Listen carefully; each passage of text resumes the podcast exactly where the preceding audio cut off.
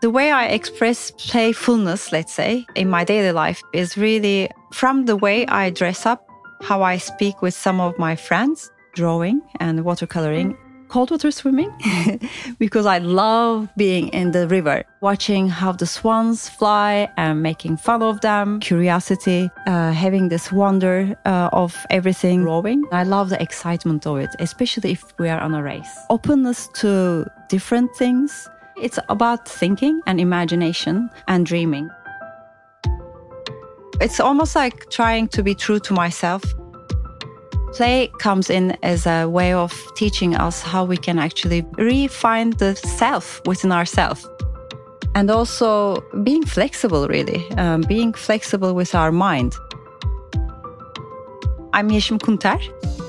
I'm a play expert and a futurist. I'm from Turkey originally, and now I'm living in London.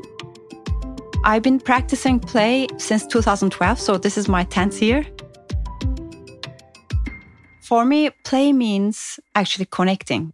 It's a permission to ourselves to connect and make much more deeper meanings. You get to learn yourself in a deeper level. For most people, play might seem like child's play. But what I realized when I was doing a lot of research, play actually is a continuum. It continues our whole life until the end. In the early years, it's learning and understanding and adapting to their world. For an adult, it becomes actually almost finding a new way of being within that world. Maybe it's about cooking and finding different tastes and learning about different senses. As adults, we forget about our playfulness because we are, I think, very much focused on the outcome. The mission is always to finish something. The thing really important in the playfulness is to be okay with that kind of a process and actually be in the flow and have fun with it. Our responsibility in life is really to connect playfully with the life itself.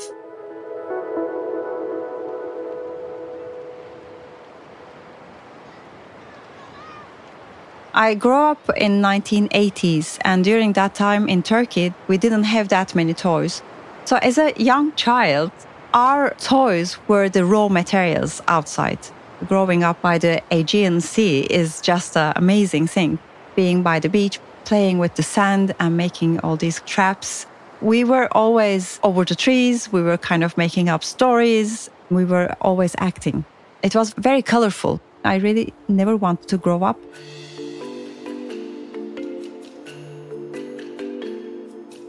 I have been always a curious person. I always loved learning new things. As I grow older, I really wanted to be a sculptress, but mostly I want to work with metal and wood. It wasn't easy to go and find tools, especially for crafts. And my dad went to Belgium, so he brought me a Dremel machine. It was the best gift I can ever get. Because I was very much interested in design, I ended up going into architecture. So I had to be doing models, but my models were becoming more like characters. But one of the instructor told me that why don't you become a toy designer? There is one school in the world which gives a bachelor's degree in toy design, FIT, Fashion Institute of Technology in New York, and I went to study toy design. It's a very intense program. It was really hands on making plastic toys and plush toys. Cutting, chopping, we use every machine you can imagine. Why I became so passionate about toy design, I always loved the fantasy and I guess being in that fantasy world. I don't know, I was really obsessed with it. I would lose myself while I was making things. It was my time that I would forget the time and uh, my happiest place when I'm creating these characters.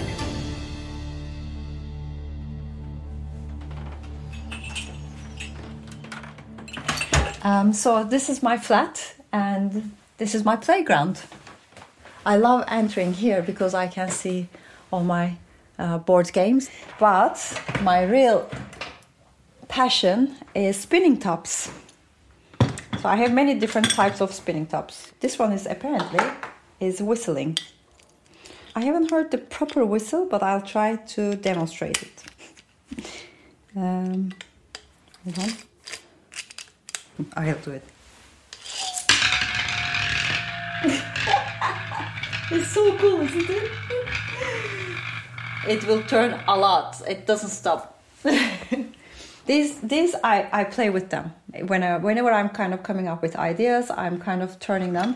My favorite one is the simple one. And uh, yeah, I have many of them.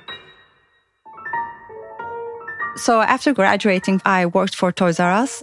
I moved to Denmark to work for Lego, and then I moved to London to work for Hasbro, and I was there for seven years. And then I started my own company in 2012. It's interesting actually in toy industry we do talk about play but we don't really go in depth of play. Your aim is actually to create something fun and playful. Your end result is always a product. But when you are deconstructing that thinking, you really try to understand what play really means. Play became almost a mindset. And I guess you actually even uh, embody yourself into it. Playfulness was always a very interesting subject for me. Before my dad passed away, it was a very serious topic, and I was still very much in the more product based thinking. But after him passing, playfulness became more philosophical for me.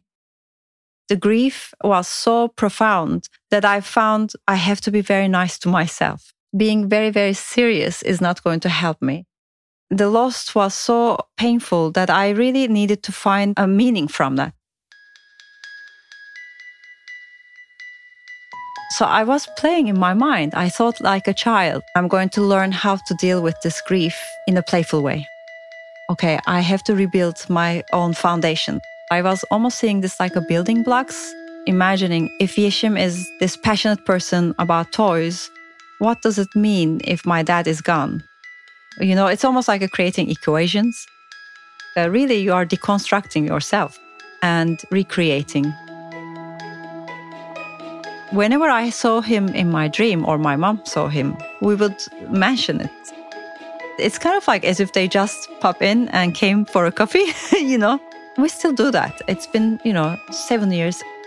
We still continue that ritual of remembering them in that way.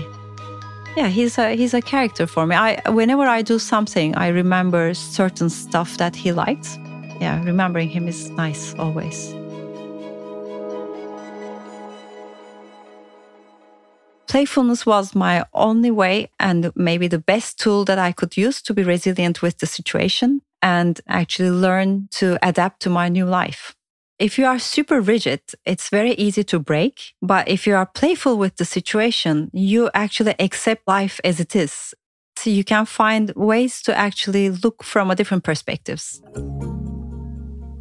So playfulness, how it happens within my day, it starts usually at 5:40 and I wake up. The minute I open my eyes, I'm kind of like, okay, what did I dream? I have really vivid dreams, so I would start writing about them immediately. And then around 6:30 a.m., I have to be in the water, cold water swimming. I would meet with a couple of other ladies and then we swim for about 10 or 15 minutes, depending on the temperature. Swimming in the cold water, especially if it is the winter, it's dark, it's cold, the water is probably five or four degrees. Together, you are laughing because you know you are doing something almost silly in a way. People will be like looking at us like, what are you guys doing? That whole dynamic is so fun because that's your adventure of the day.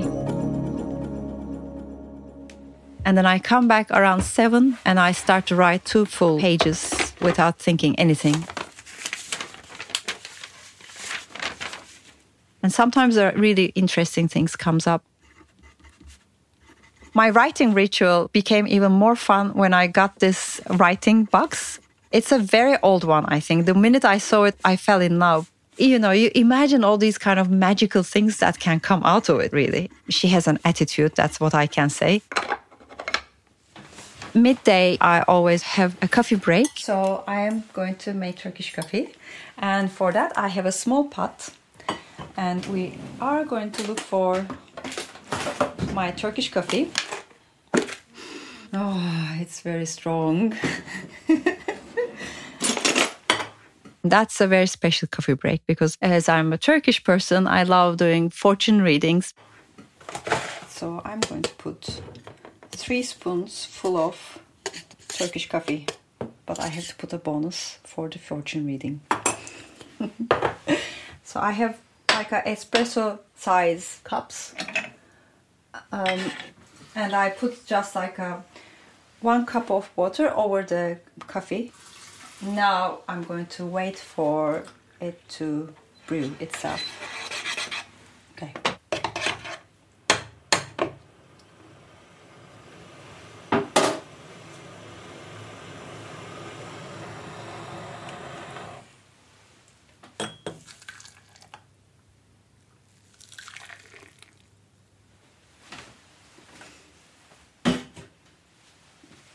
I'm putting the plate on top of the cup and I'm going to make a couple of turns and then I'm going to flip it. Whoops. And now it's ready. So um, now it's the time of the day for making up a story. It's now cold enough, my cup. I can turn it over. And what I do is I'm going to look inside oh, it's interesting. I see kind of like um, there's a castle in the sky. It's almost like um, has roots coming out from it, and I kind of feel there's two people underneath it. There are kind of uh, two people inside a nest. It's weird. I see a very long journey to somewhere, but also I'm also seeing like a two halves of the brain. I have to prepare a presentation. about play. yes, so now it's time to take the picture of this. From 10 p.m. till 11 p.m. is my dreaming time. It doesn't have to be like that, I have to sit and dream, but I just love giving that permission to myself being in my library room, I call it.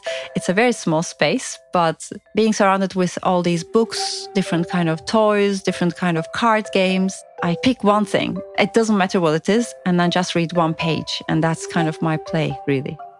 Spontaneity is the most important element within my playfulness because what I like is to surprise myself. That kind of makes me very much excited and connected to my daily life. I guess my whole day is all about making stories.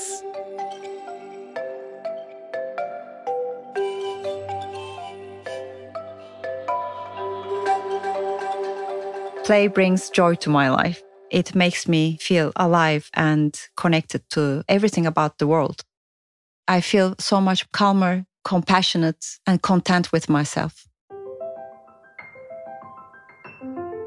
One of the amazing things that I learned from the play practice in the last 10 years is being okay with any kind of hard situation. As we grow older, we become heavier with life. If we don't play, we almost forget how we can actually reconnect. It keeps us young, actually, really young by heart. I see humanity as like a toddler we are still at the beginning of understanding and accepting each other. If people are playful and they know their playful selves, it will become easier for each of us to be kind to each other. It's kind of like uh, giving ourselves that curiosity and openness, not just judging it, but actually being genuinely curious about what it is. And also amusing yourself, really. I think playfulness is really the future it's almost like a, your ultimate power in a way. You're finding your own self and really sharing your own insights with the world.